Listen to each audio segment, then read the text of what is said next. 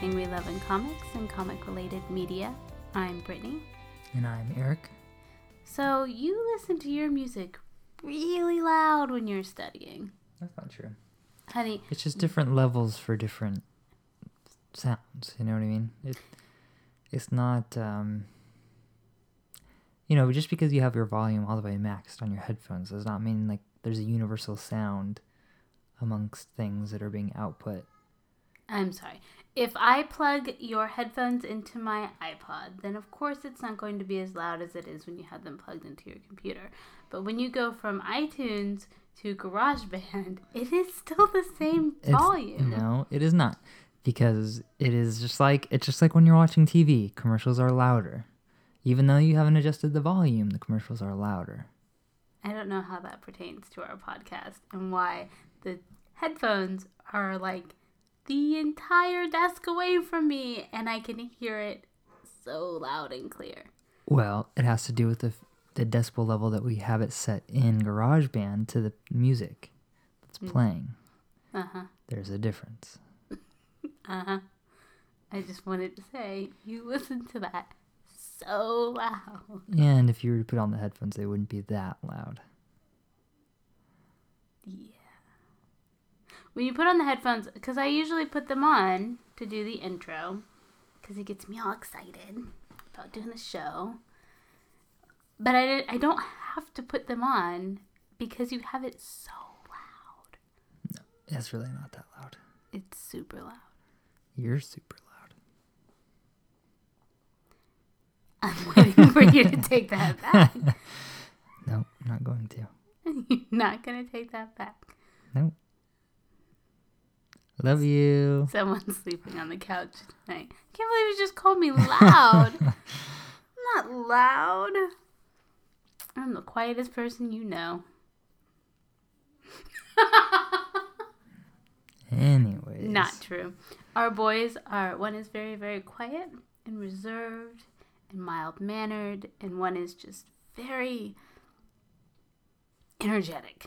Mm-hmm. Energetic. He's very energetic. We'll put it mm-hmm. that way. So the older one got his quiet, mild manneredness from his mother. and the younger one got his extreme levels of energy from his father. I'm sure anyone that's listening can tell who they got from what. Probably, especially if they can hear him in the background. yeah. I don't think they can. They'd always, yeah. Uh, You said that one time, and I went back and listened to our show for proofing. Um, I think it was a truck or something, or the kid. I don't know what it was, but I could hear it. Nah. Meh. I don't, nah.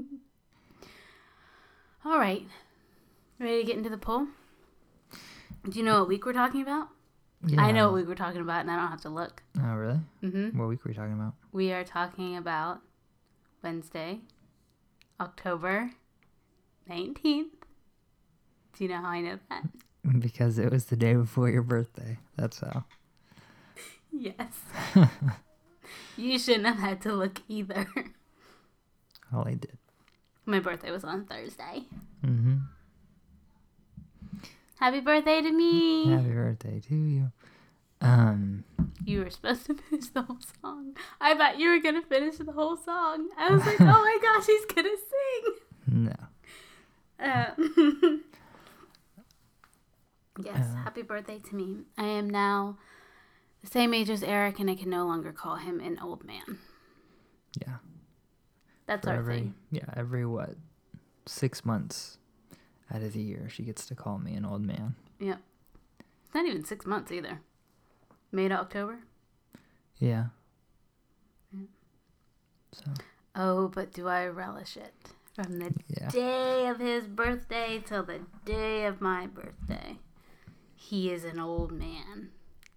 And then we are young, beautiful people the rest of the year. Yeah. We are young together. Yeah. But his birthday That's hits and that he's works. old. Yes. You're a dork. I'm not. Although, um, when we went bowling, Andrew's friend told me that I could have the lighter ball because I'm elderly. And she knows that it- she said, I'll, I'll, I'll let you have it because you're elderly and I know you need the lighter ball. Yeah. It was like, I'm not elderly. I'm not. Yeah. I'm a young whippersnapper too. Mm, You're an old lady. I am. Getting there. Feel like it. All right. If we ever told people how old we are on this show, they'd I'm be not- Yeah. Oh, oh, oh, sorry, You Siri. hitting buttons on your phone. Yeah. All right. Let's get into the poll. But I'm enjoying talking to you. Okay. What else do you want to talk about? The comic books. Okay. Sorry. I've been reading, like, and researching software all day. I just want to be sassy. You will get no sympathy from me. I've been reading. What was it? Yeah, biology all day. Hmm. A bio- biology textbook. But you chose that class. I did not choose it. You didn't choose biology? Well, I have to take it. I have to take a science. So. But you chose biology. Sure, over all the other sciences. Yeah. Anyways, our first book, first book we're going to talk about, Nightwing number seven, by uh, Tim Seeley and Javier Fernandez. And uh, yeah, this was uh, this was an interesting um, an interesting issue for Nightwing. You know, I had almost forgotten what had happened with the whole Court of Owls thing and Raptor. Um, so I had to like sit and think about it. yeah, Because he. What did Raptor do? There was a. The lady? The graveyard lady? And she had the encryption key. And she set it up so every time Nightwing's people decrypted a name, it would send it to. to someone Cobra. else. Cobra. send it to Cobra. Yeah. Okay. So yeah, Nightwing was pretty pissed. Yeah. Yeah, so he Raptor was basically you know, not even a double agent, a triple agent. Yeah. He was working for the, the Parliament of Owls, but he was pretending to be on Nightwing's side, but really he was on the side of Cobra. But really, he's on his own. But side. really he's on his own side and he wants to watch the world burn and I don't know, whatever. Yeah. But uh Yeah, what is his what is his aim? So I he talked a lot about being on brand and off brand and people following their brand. And it came up again when he's capturing Bruce Wayne during the press conference. mhm. So I thought that was interesting that he said, you know, I can take you shot for shot, and if I don't, it's because you've revealed to the whole world that you're Batman. So what would you like to do? Mhm. And there was really nothing that Bruce Wayne could do. Right.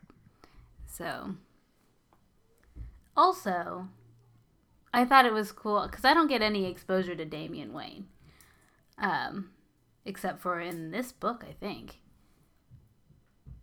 Um, so I thought that was interesting how he is waking up Nightwing and he's like, "We have to go." What is that red thing next to Damian Wayne when he's in the Batcave and he's telling Nightwing that they've got to go save Bruce? It looks like a little red monster. Looks like a little red monster. Yeah. Oh, that's um yes. It actually is a little red monster. And is that well, not little necessarily. It's um I mean, okay, it's a big red monster. I forget what his name is. Uh he has a name. I don't know. He was in he was in like a limited series called uh, Robin, Son of Batman. And um it was um it was very odd for a Batman book. It was like kind of like mysticism hmm and all sorts of weird stuff was happening and Damian was trying to right the wrongs that he did while he was in the League of Assassins. And it had to do with that little red thing? I mean, the big red thing? I mean, he basically found the big red thing along the way. It, it, it was really odd. And I, I'm surprised to see him here. I, I thought we were kind of Past done. that? Yeah, done with him. Yeah, I just, I thought it was really weird. Um. So, I don't know what I was gonna say now, but uh, I but anyway, yeah, So much. this uh, yeah, this is this was a really good issue though. I liked it. Um, you know, they're trying to. I don't know. They, they're they're trying to play maybe that Raptor. Uh, well, obviously he knew Nightwing's mother somehow Yeah. because we saw the picture at the very end of them together. Friends, or do you think he had some sort of. I'm guessing that, you know, Raptor probably felt something towards his mother, Yeah. like almost certainly. Yeah. And maybe there was some jealousy there of uh, Dick's father. Yeah. Why would he follow Dick all the time though? Like that was like like his board was like I don't know. Yeah, one of those creepy stalker boards. Yeah. And It's like got every picture of Dick Grayson ever. Yeah. Um, yeah, I don't know. I don't know. Maybe he he wanted to be a father figure to to Dick. And he couldn't because Wayne took him away. Yeah, Took him away, air quotes. yeah. Hmm. So could be interesting. It's um I I really enjoyed this issue because uh sometimes Tim Seeley can he can get a little too comedic. He can go kind of over the top. And I Mhm. think that uh I think that this issue showed a lot of great restraint and he he hit a lot of the right moments. Mhm. And a lot of the um emotional moments that should have been there were. Yeah. And, and they had the impact they should have.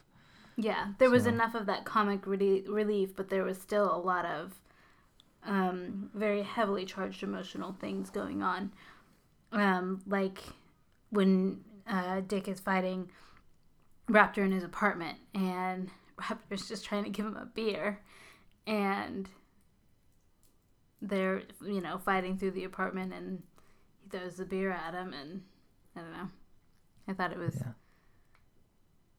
Funny, but you know, you could tell there's, you know, Raptor is not fighting on that emotional plane where Dick is, where Dick is pretty much blinded by the emotions he's feeling Mhm. and not quite thinking through his attacks.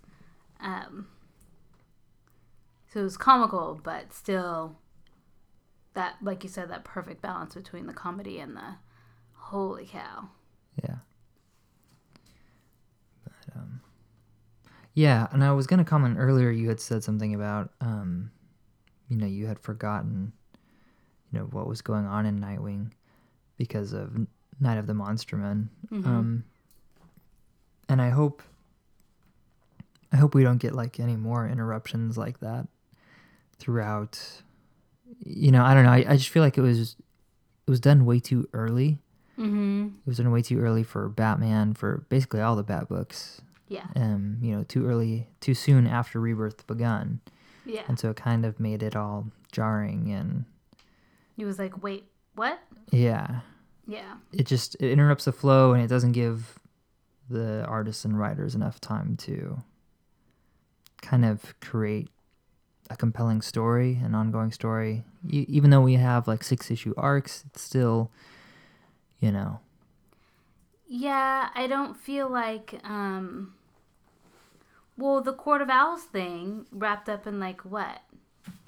3 4 what books or arcs or 4 books. And then it, there was like there was two issues of Nightwing that was Night of the Monster Men.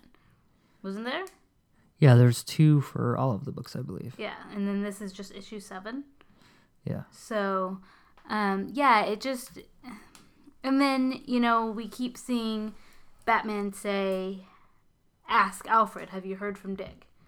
And he said it across three books, but I still don't get the sense of time that's passed. And it, to me, it's like, well, you just saw him at Night of the Monster Men. Exactly. So, you know, I don't.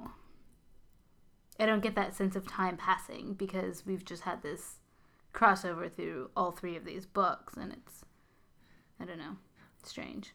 So, what I want to say is, welcome to your first event, Oh. and and this is sort of like the first event that you've really read that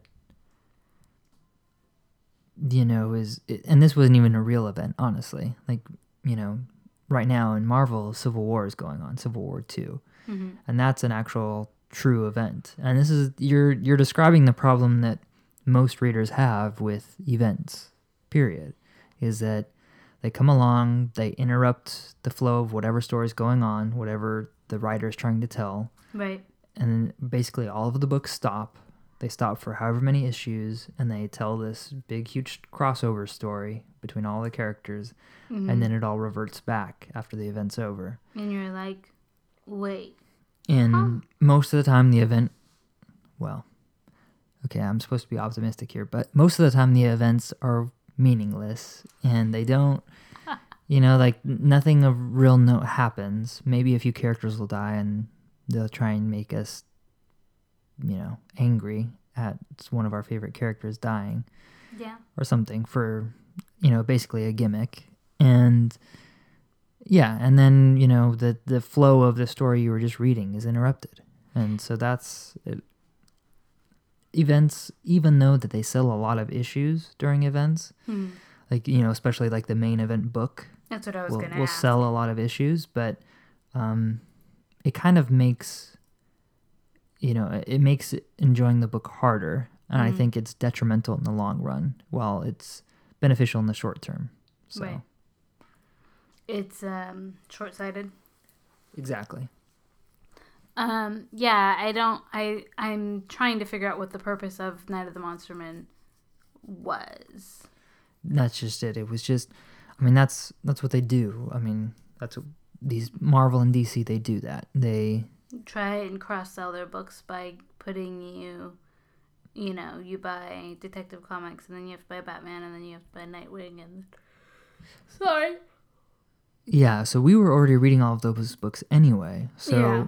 it was fine. But imagine someone who just was reading Batman. If they want the whole story, they, have, to, buy read everything else.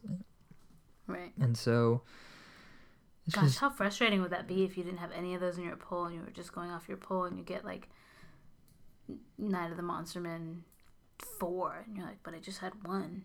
yeah, What is happening? yeah. It's it's a bummer. It's a bummer when they happen, and especially this early on, it it wasn't necessary. yeah, Give give Tom King, a chance. you know, a chance to write his Batman because it's Batman's an important book, Yeah. and it needs time to grow and breathe. And you know, luckily Tim Seeley's had a really good run on uh, Nightwing or previously Grayson, so. Yeah. um, you know, he he it doesn't matter too much for him. He's going to continue writing Nightwing for the foreseeable future. yeah. But Speaking of Batman, we had a Batman issue this week, didn't we? no, did we? We didn't. We might have. When does he, he leaves? Batman leaves Gotham Girl. He was sitting next to her bed. Yes, we had a Batman issue. Oh my gosh, that would have been one of my picks. Well, let's pause the show here. Okay, let me go grab it. I think it's next to my nightstand. Okay, sorry. Um, so you wanna All right, just well, we'll go right back in go- right into Batman. Yeah, let's do it. So, uh, Batman number nine. This is by um, Tom King, and art on this book was done by, um, I believe it was.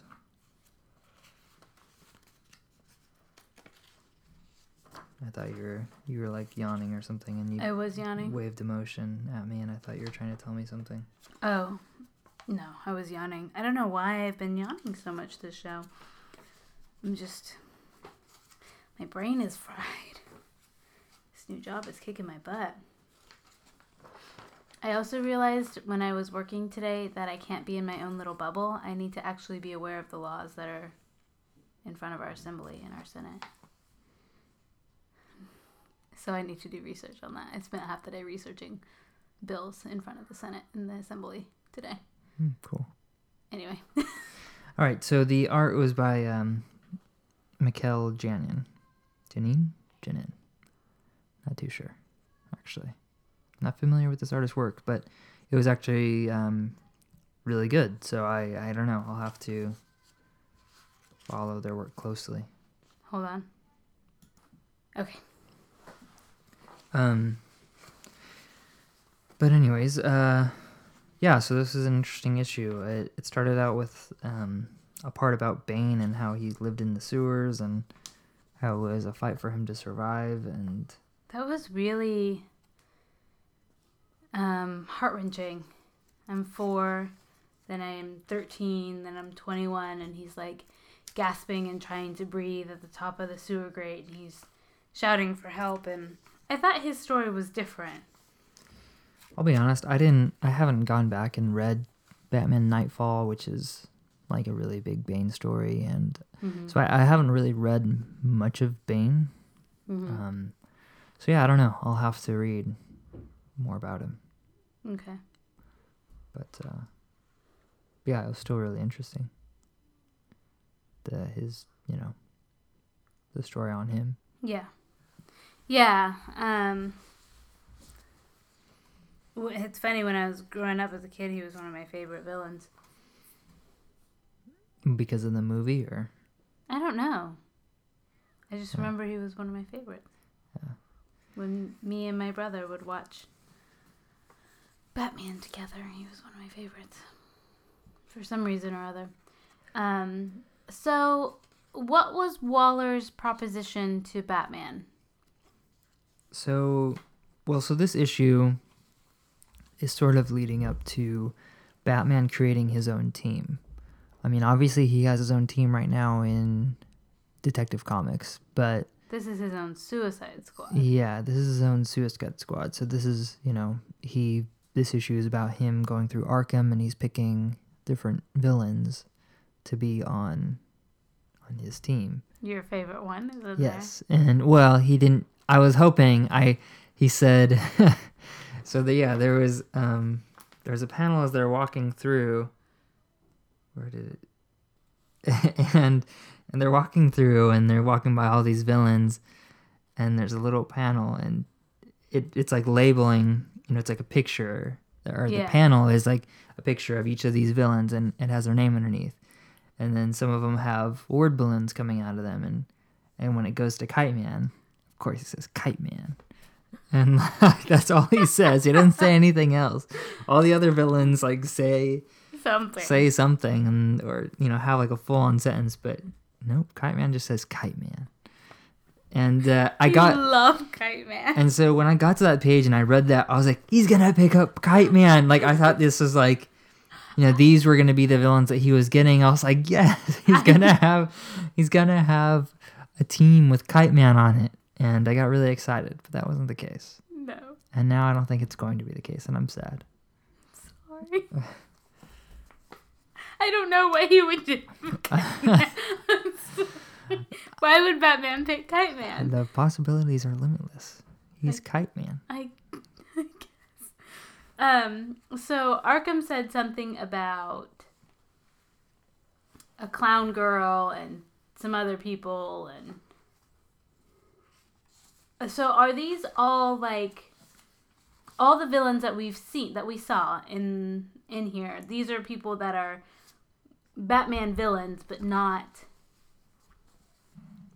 Joker, Harley Quinn, A list heroes, like A list. Well, so th- yeah, so the ones that they passed by and they've hinted at are going to be on the team. Yeah, they're all, you know, I would say B, maybe even C list um, Right. villains. So yeah, Okay.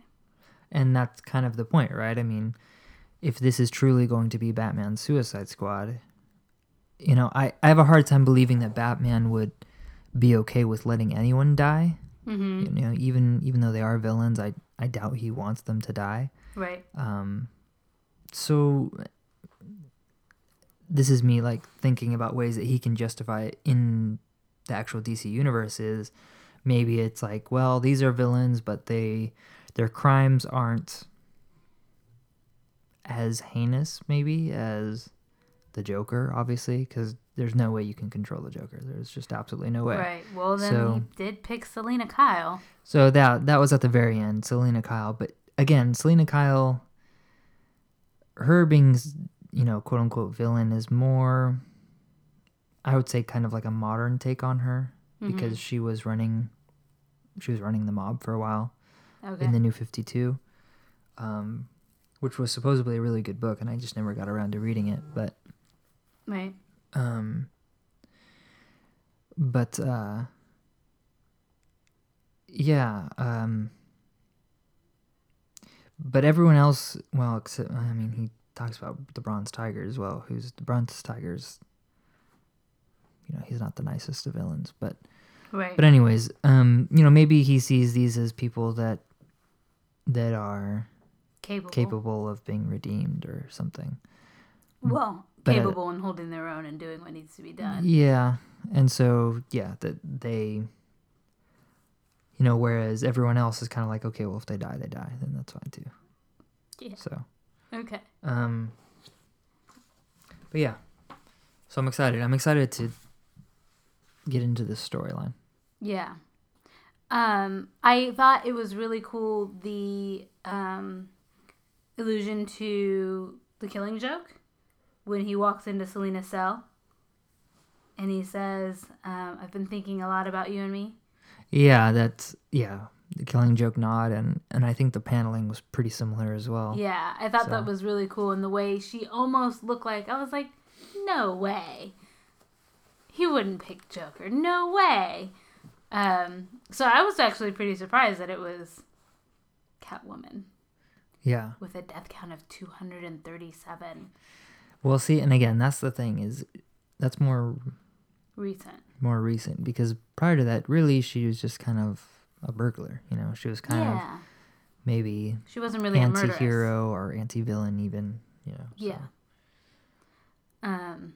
So yeah, I I really liked this issue because it was, it was Batman at his finest, in control, using his.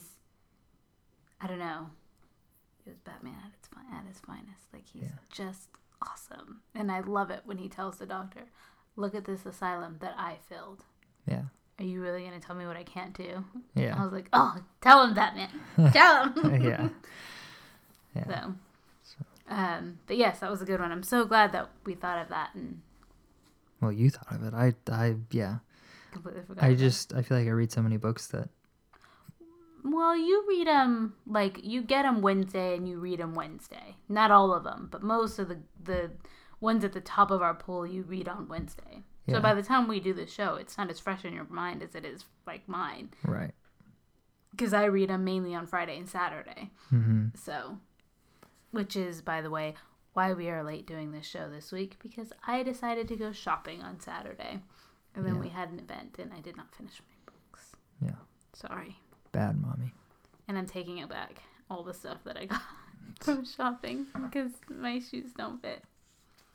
Anyway, next book.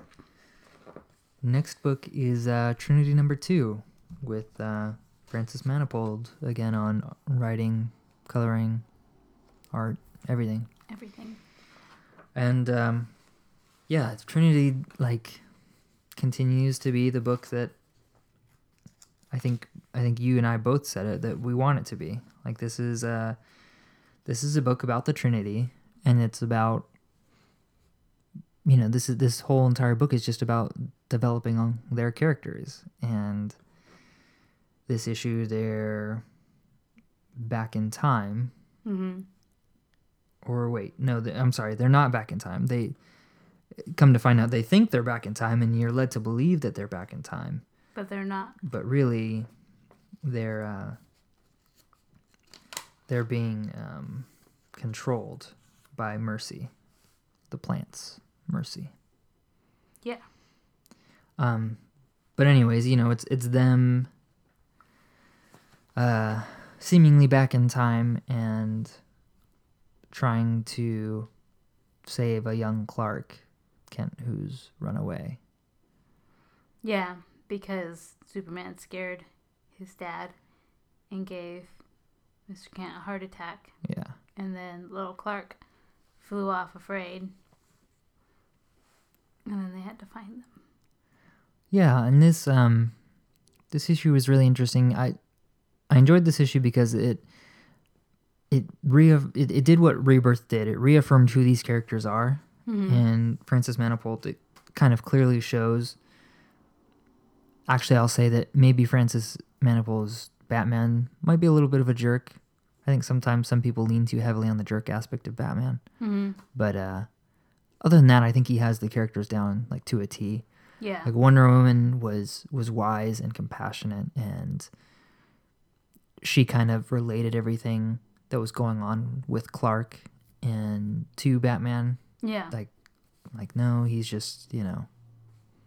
He wants this moment to talk to his father. yeah.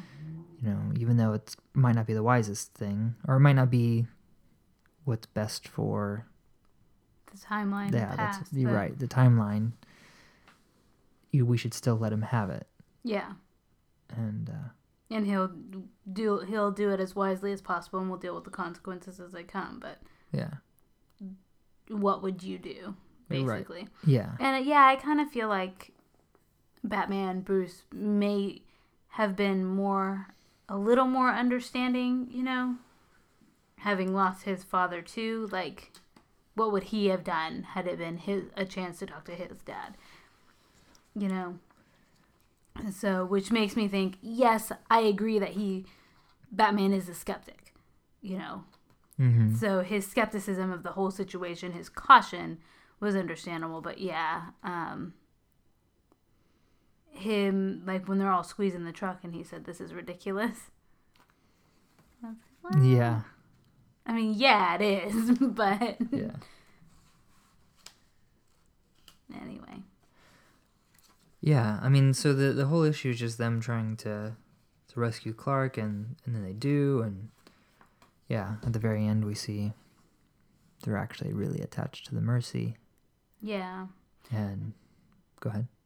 I was just gonna say I enjoyed the um, Superman just wanting to talk to his dad so bad, but knowing that he couldn't. It was like this internal struggle between what he knew he could say and just wanting to have that one last conversation and tell him all the things that he finally knows. And you know, he's a dad now too, and he gets it. And so I thought that was really interesting. I really enjoyed this issue. It's so wholesome Yeah, exactly. That's a the good book word is for it. wholesome. Yeah. And I really like it. And I thought the the little twist with poison ivy and the mercy plant was cool. Yeah. And I can't remember if I don't know if it's ever been done before where where Mercy has allowed them to share the same vision before. I don't know. I'm not sure. But uh yeah, it'd be interesting to see if they they do still share the same vision after they get out of it, hmm you know, because it is a shared experience and it was real for them, so Yeah. yeah. That's all I have to say about it. I just wanted to talk about it because it's so good. I love the art and the color and the story. It's just it's like that perfect package. It's like when you want to go to a country retreat and just be out on land and relax in nature. Like that's what that book is. Yeah, I agree. I yeah, I think you said it best. It's wholesome. It it feels like a it just it's a good book with you know a solid understanding of these characters and it's Right. it's all about their their development and making them closer. I, you know, I think that's the premise of the book is you know, this is the original Superman or the you know, the pre-52 Superman, so we have he doesn't know them, so it's it's kind of about them forming a bond. And that's what Mm. the whole book is about and and it's great. And Yeah. uh, I want more. So Yeah. I will say there was a part with Wonder Woman in a cape. I don't like her in a cape. She, well, I guess that wouldn't be a cape. It would be more like a cloak. I don't like it. I actually love the Wonder Woman cloak. I love them. I love the modern take on Wonder Woman, and you're seeing it a lot more. Um, like on the cover, even she has. Yeah, she has it on. It just, I mean, it, okay, it looks good. It just, I don't know. It's so odd to me to see her in it. Like- it's, it's just it's different. So I didn't. I was like, I don't like this. That's not but right. it's but it's not okay so correct me if i'm wrong here but a cape is just like attached to the shoulders and it goes usually about like past your thigh so down below your knee right Not always. most of the time that's a cape Yeah. I'm Yeah. sorry. I'm looking at all your statues. okay anyways um oh because you're looking for I was looking for um, Captain Marvel, but your Captain Marvel has something different on. so whereas But his isn't a cape. It's a his is like a i don't even know what you call it there's a name for it but they used to wear it in britain and yeah. I always think of the fighting of the bulls. Yeah. But anyways, what she's wearing is a cloak because right, it, it comes down, it's you about past the knee, so the same length as I would say a normal cape, Yeah. but it it also has the hoodie as well. Oh, I didn't know that. It has the hood. Um And it's over her shoulder. It's not. It's Yeah. It's not down her back. It's over the shoulder. well, and in some drawings I don't think it always has the hood, but um like in the upcoming Wonder Woman movie, like she'll be she'll have that. hmm Um and the costume looks more like it like it does in the comic books now nowadays.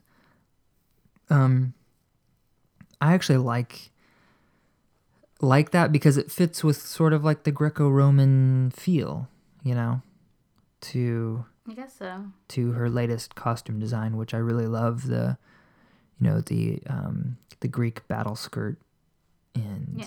you know, It, it, just it, seems like it would get in the way during battle. I disagree.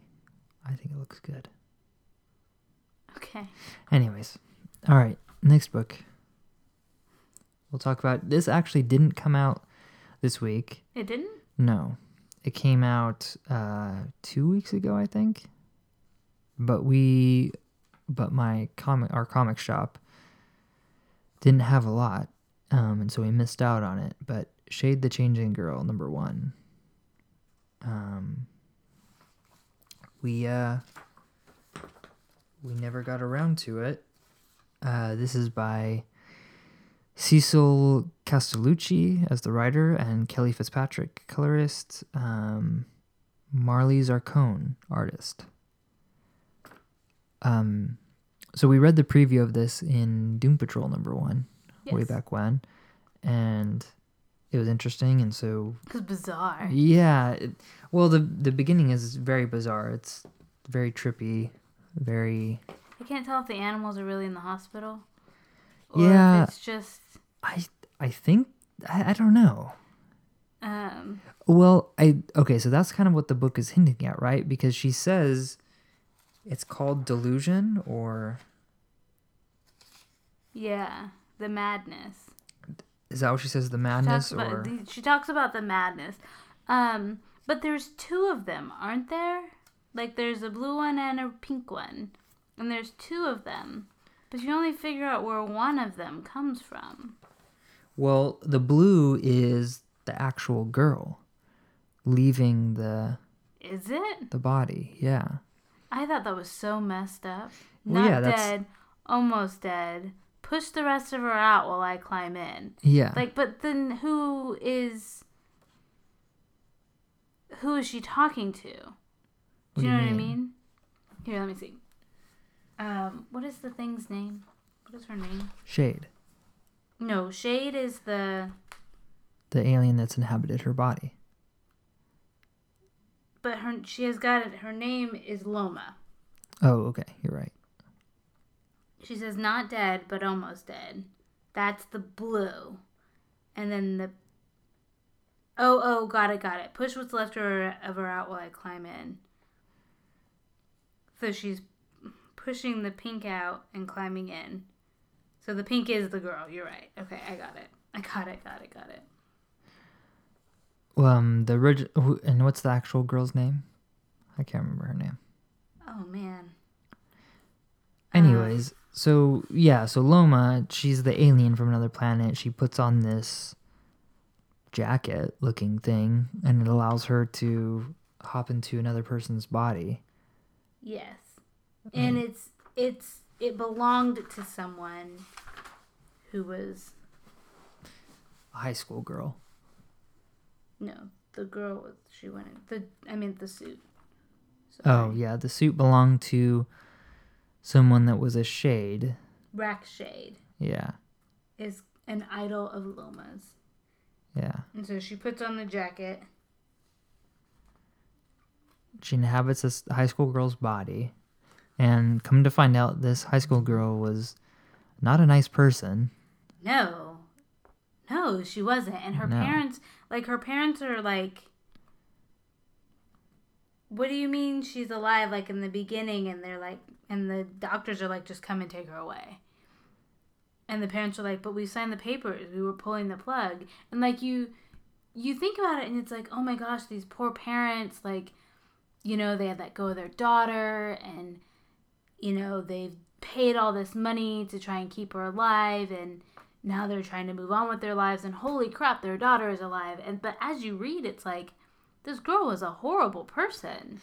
So I wasn't sure if the parents wanted her to die or you know, or if they like you had said, like you feel bad for them, like, oh, we had just come to this conclusion, like we spent all this money, we you know, if she's gonna be a vegetable for the rest of her life, we don't want her to suffer like that. You know, that kind of thing. Yeah. You're not sure if if they had just gone through all that and it was more of just like what do you mean she's fine like this is this is crazy like how do you go from you know in your head your child being dead to now they're alive again Yeah. and that would be hard you know Absolutely. but uh yeah so and then mm, i don't know and then you kind of feel like well maybe they just wanted her to die who who knows like it's very weird Yeah, it's really strange because at some point they say, um, I don't have the compa- the capacity to handle this. And then the dad says, "We take it day by day. She's not going to hold our lives hostage again." yeah And is that before she was brain dead or while she was brain dead and they were they had put their lives on hold because they were waiting for their daughter to wake up or you know Yeah. And then, like, yeah, the shady manner in which she OD'd and she was in the lake with her friends and they just left her there and all, I don't know, all sorts of crazy stuff. yeah they just say like let her drown Yeah. let the bee drown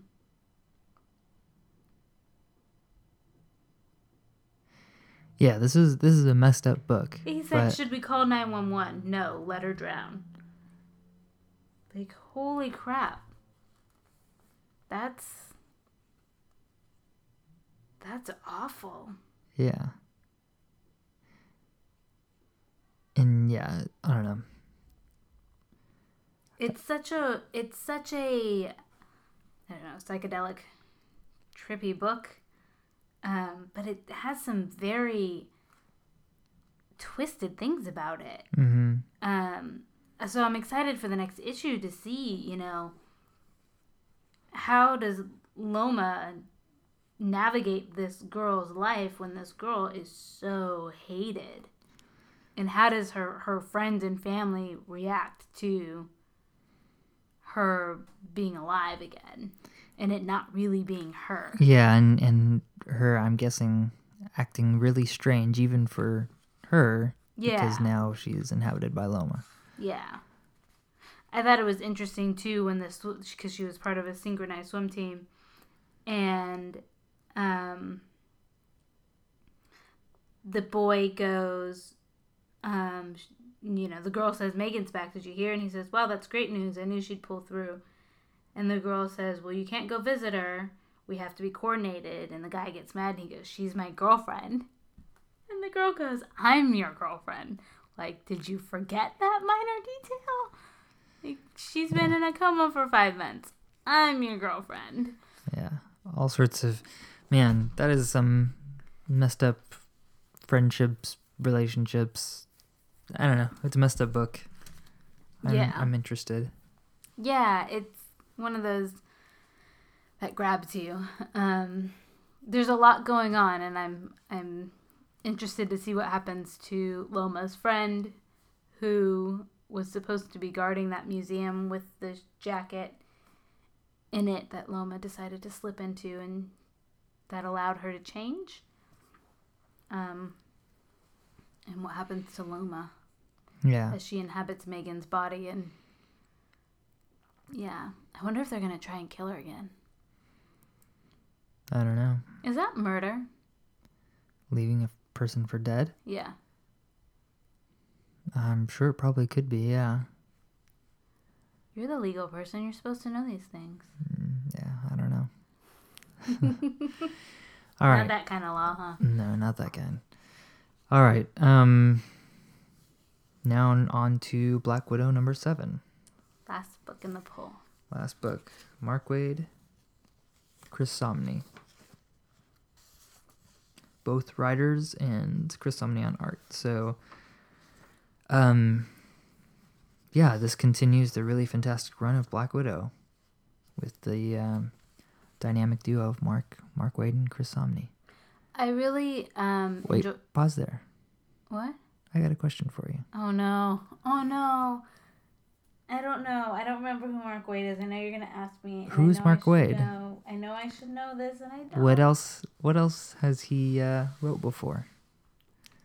As any of you who have listened, oh, what was it last episode? Might have been the one before, but I said that I'm going to start quizzing Brittany on who these people are and what they've either written or drawn before. And I asked Brittany earlier today who Nicola Scott was. And do you know what my answer was then? You didn't know. I don't know. Do you still not know? Um, I still don't know. I still don't remember. It's not that I don't know. Okay, I know these names. I know that we have talked about them before. I cannot remember for the life of me what works they're associated with. Nicola Scott is currently working on Wonder Woman with Greg Rucka. She's working on the year one story. Oh yeah. What did she work on prior to Wonder Woman? You should know that. I was thinking about that book earlier today. What- book what book? What book did she work on prior to Wonder Woman? Black Magick. Yes. Who was writing that book? What? Are you serious? Who Why do you do this? To who is the current writer on Wonder Woman? That was a Greg Rucka book too. Yes. It was. Yes, they both came over. That's why we don't have any more Black Magick. Yes. I was thinking about that book the other day. It's going to come back as soon as they're done writing. As soon as they're done on year 1, they're going right back to Black Magick. When's that gonna be? Uh I don't know, I believe sometime early next year cuz she's only doing year 1 for 6 issues, I believe. So um I don't know. Okay, so going back to the book at hand, I Black don't Widow. Know. I don't think I Who's Mark just, Waid? I think I should just ask you who these creators are. No, and you can eventually, eventually you'll get it down. Mark Waid. I don't want to do this. It on was one show. of it was one of the book of the months that we read. book of the week. Yes, book of the week. Sorry, Do you know how many book of the weeks we've had? we've had a lot. Yeah. What else has he written? Mark Waid. Yes, Was it one of our one? Was it one of our? he's written many things, but I'll I'll accept anything. I don't know. But I know there's one for sure that you should know. There's a lot of things that I should know that I don't know.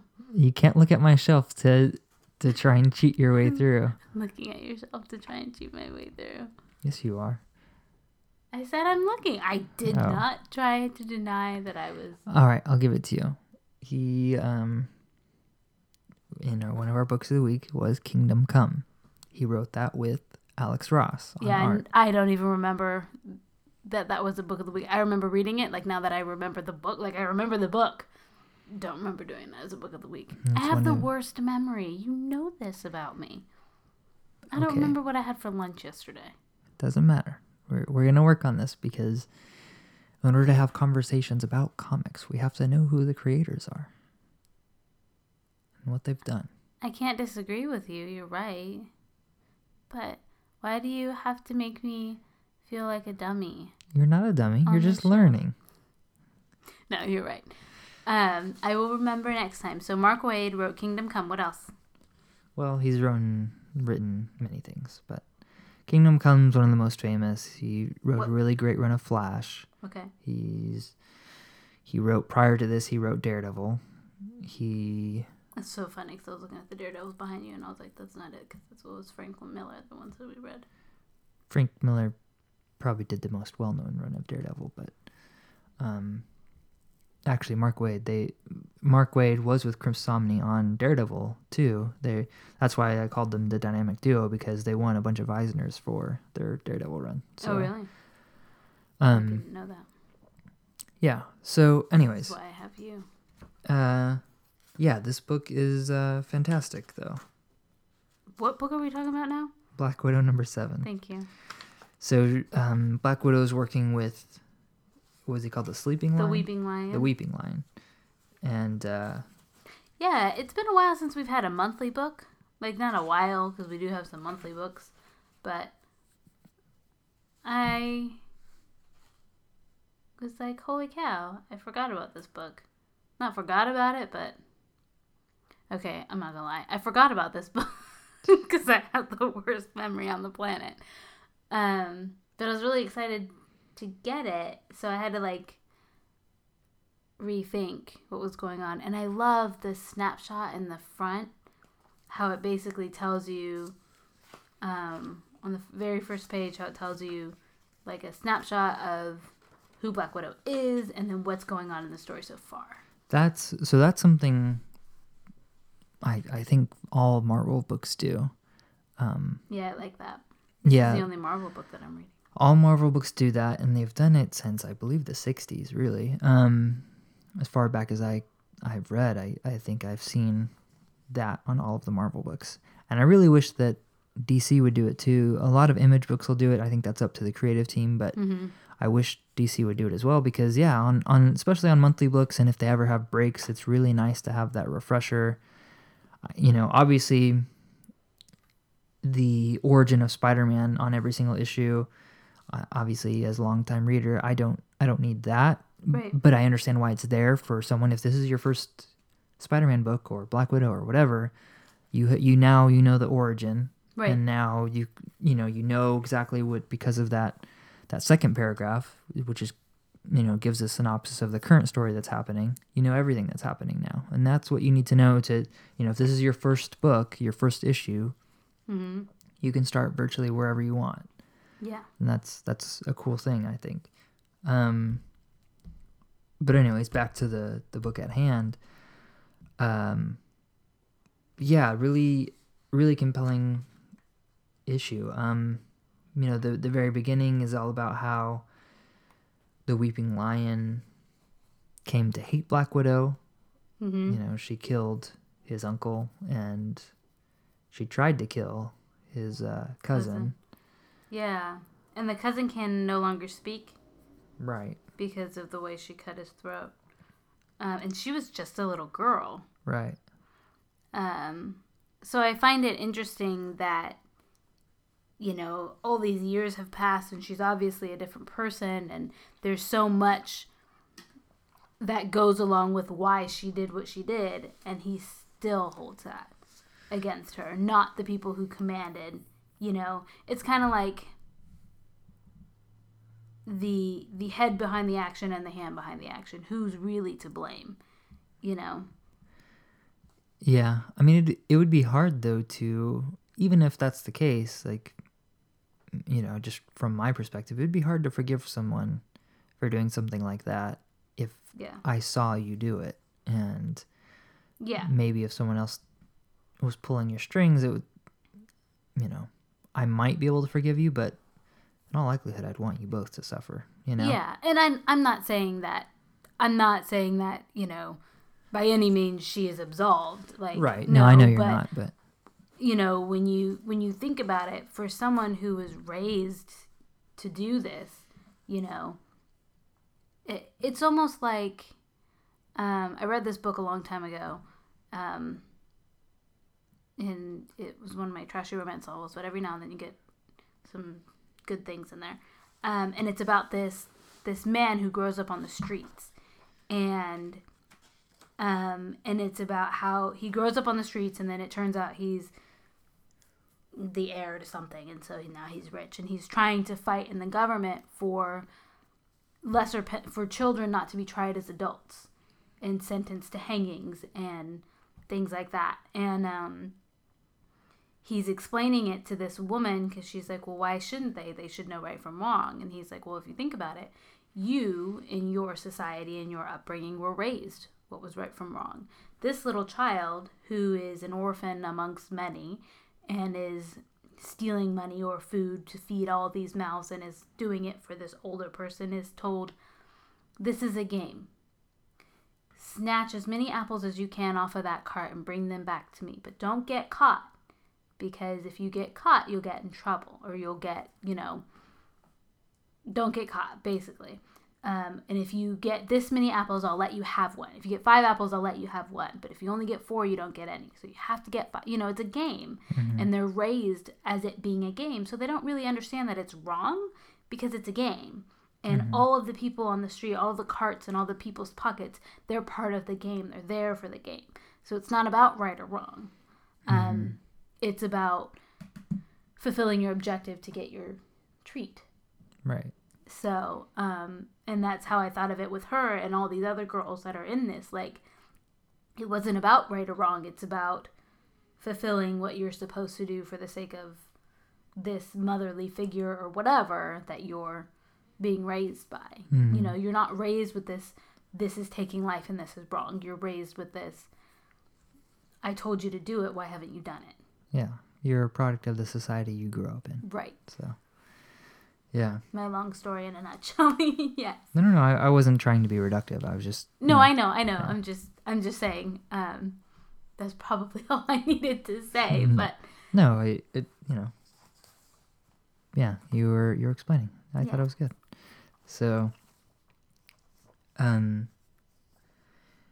Yeah, and uh, yeah. So they finally meet the headmistress. I liked.